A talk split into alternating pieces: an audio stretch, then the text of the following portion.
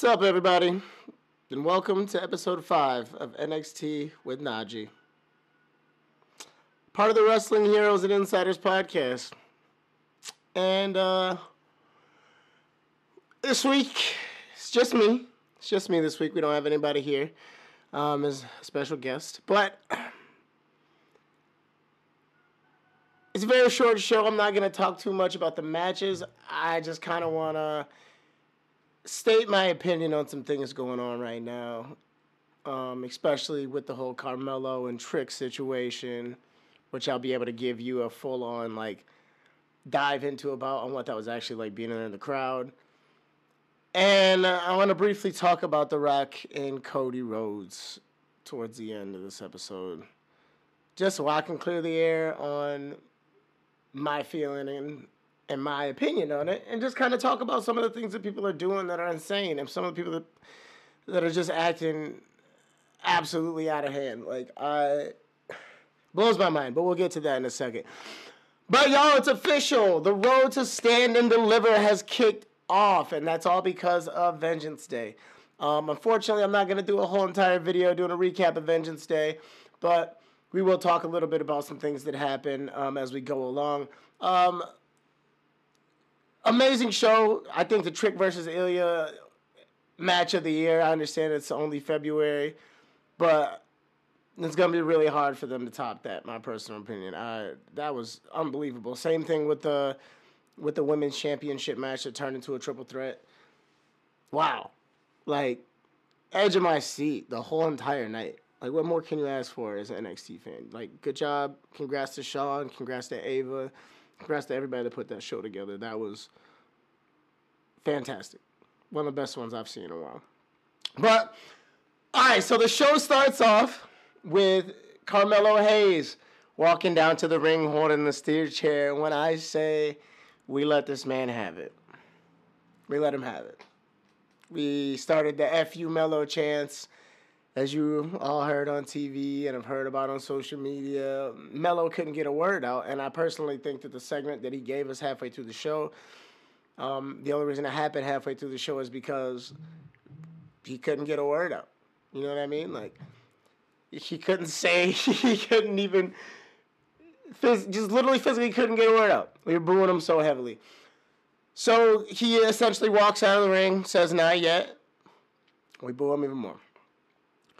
Uh, we cut the commercial. Braun and Baron come out. They celebrate their their victory, and they announce that next week they'll be taking on um, the family for the tag team titles. I think they're doing it so quickly because we know that Braun's time on NXT is pretty short. It's wearing down.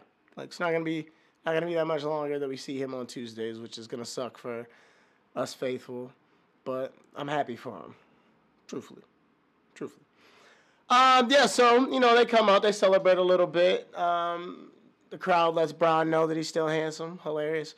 Uh, and we move on from that. So now we got the first match of the night, which is Axiom and Nathan Frazer. I call him FAF. You can figure out what that means.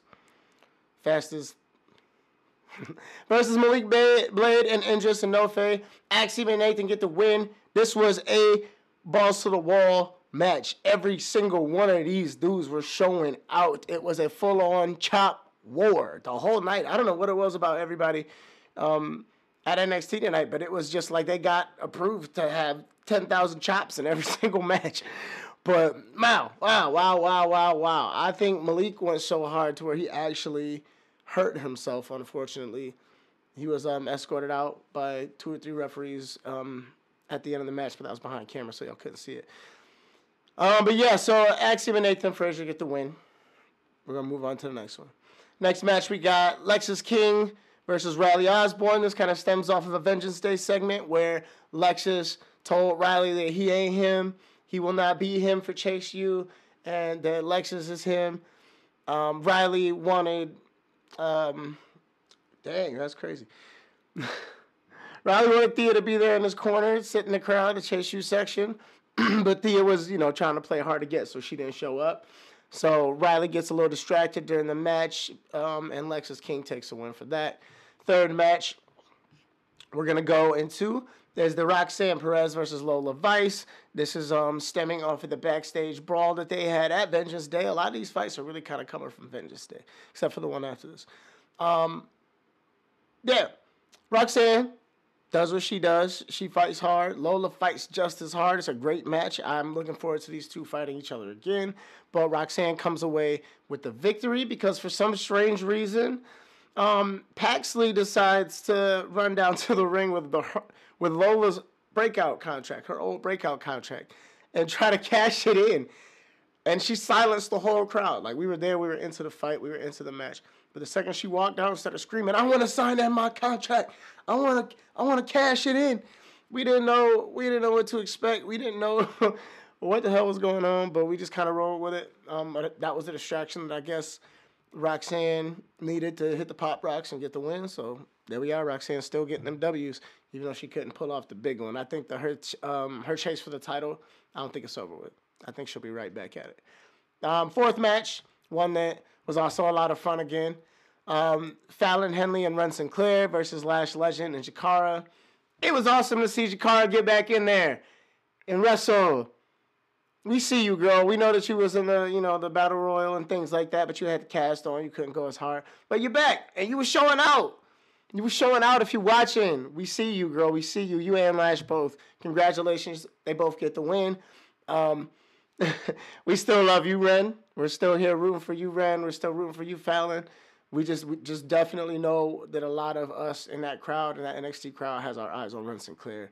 We've done our research. Addie, uh, aka Maddie Rinkowski. We know who you are, and we waiting. We know we know they're gonna pull that number probably sooner than later, but we're waiting. Great match, ladies. Um, like I said, Lash and Jakara get the win. Moving on to the last match that um comes down to it, just basically Ilya was trying to give Trick some love, and Dijak came out earlier, started talking that trash. Um, so of course, you know, they get the going at it. We get Ilya with the win the reason why I'm kind of skating through this. Actually, I'm not gonna skate through this. There's a part during this Dijak Ilya segment earlier where Dijak, I don't know if he was told by Ilya in the back to like do what you got to do to make me bleed. But you know that was the most square on punch to the nose I've ever seen from Dijak to Ilya. And then to make matters worse, since he didn't bust him open the first time, he clocked him a second time square in the forehead, like full on knuckle on forehead, busted him open again.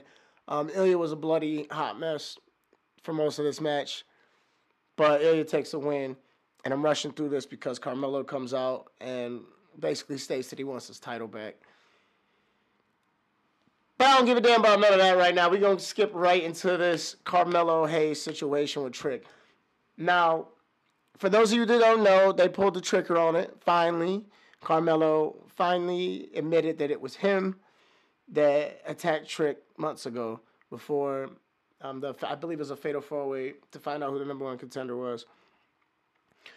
Um, as much as we all knew that it was coming, it was a little poor in my taste, but I see the route they're taking with it, with like the whole Shawn Michaels Bret Hart thing, because during Carmelo's segment where he finally came out and got to talk to the crowd and basically say everybody wants to say I'm the villain because nobody wants to listen to the hero or something like that, somewhere along them lines. But I feel like it could have been done better. And I hope that with Carmelo possibly getting pulled up to SmackDown, that that isn't the reason why it got rushed. And I don't understand why he had to call out Booker T. I mean, I know Booker is, is Trick's man, and like you definitely tell us a big inspiration.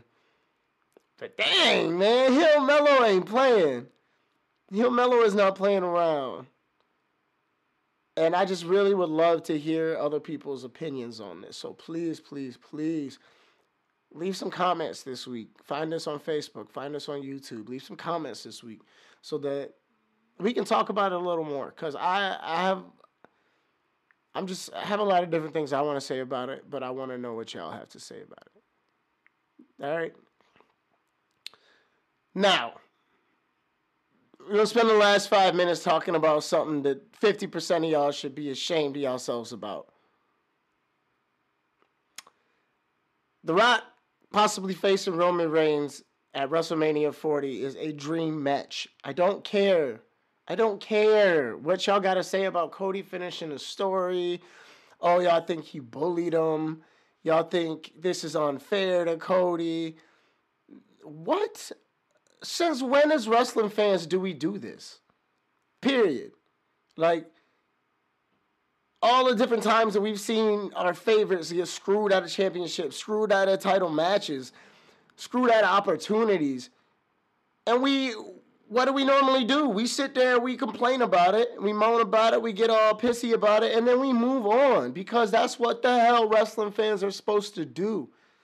We're supposed to accept that, oh man, that sucks.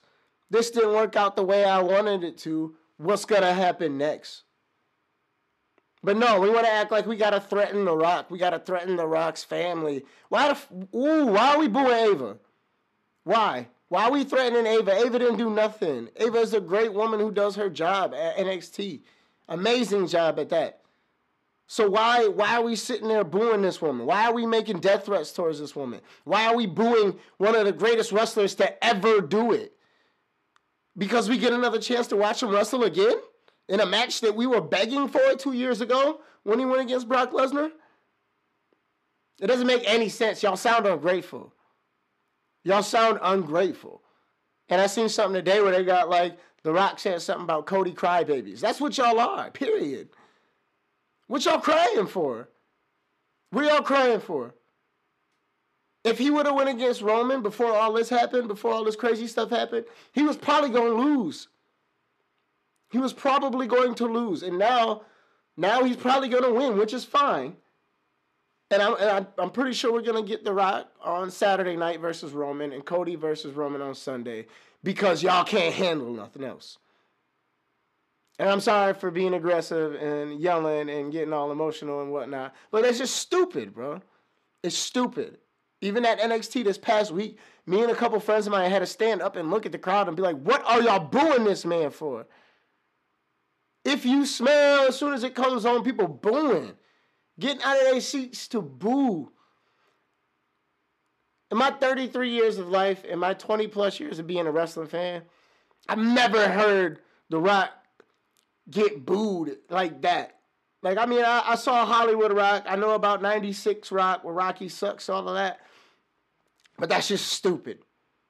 And I think that some of y'all should be ashamed of yourself for the way that y'all acting like little kids, and some of y'all grown, grown ass men, grown ass men who know how this is structured, who knows how this is worked, who knows how it's built, who knows that these stories exist for a reason.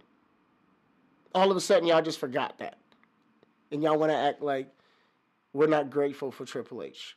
We're not grateful for everything Cody Rhodes has been doing. We're not grateful for the work that The Rock is putting in to try to make sure that anything that we do want can't happen. That's why he's on the board. That's why he is actually sitting at the head of a table.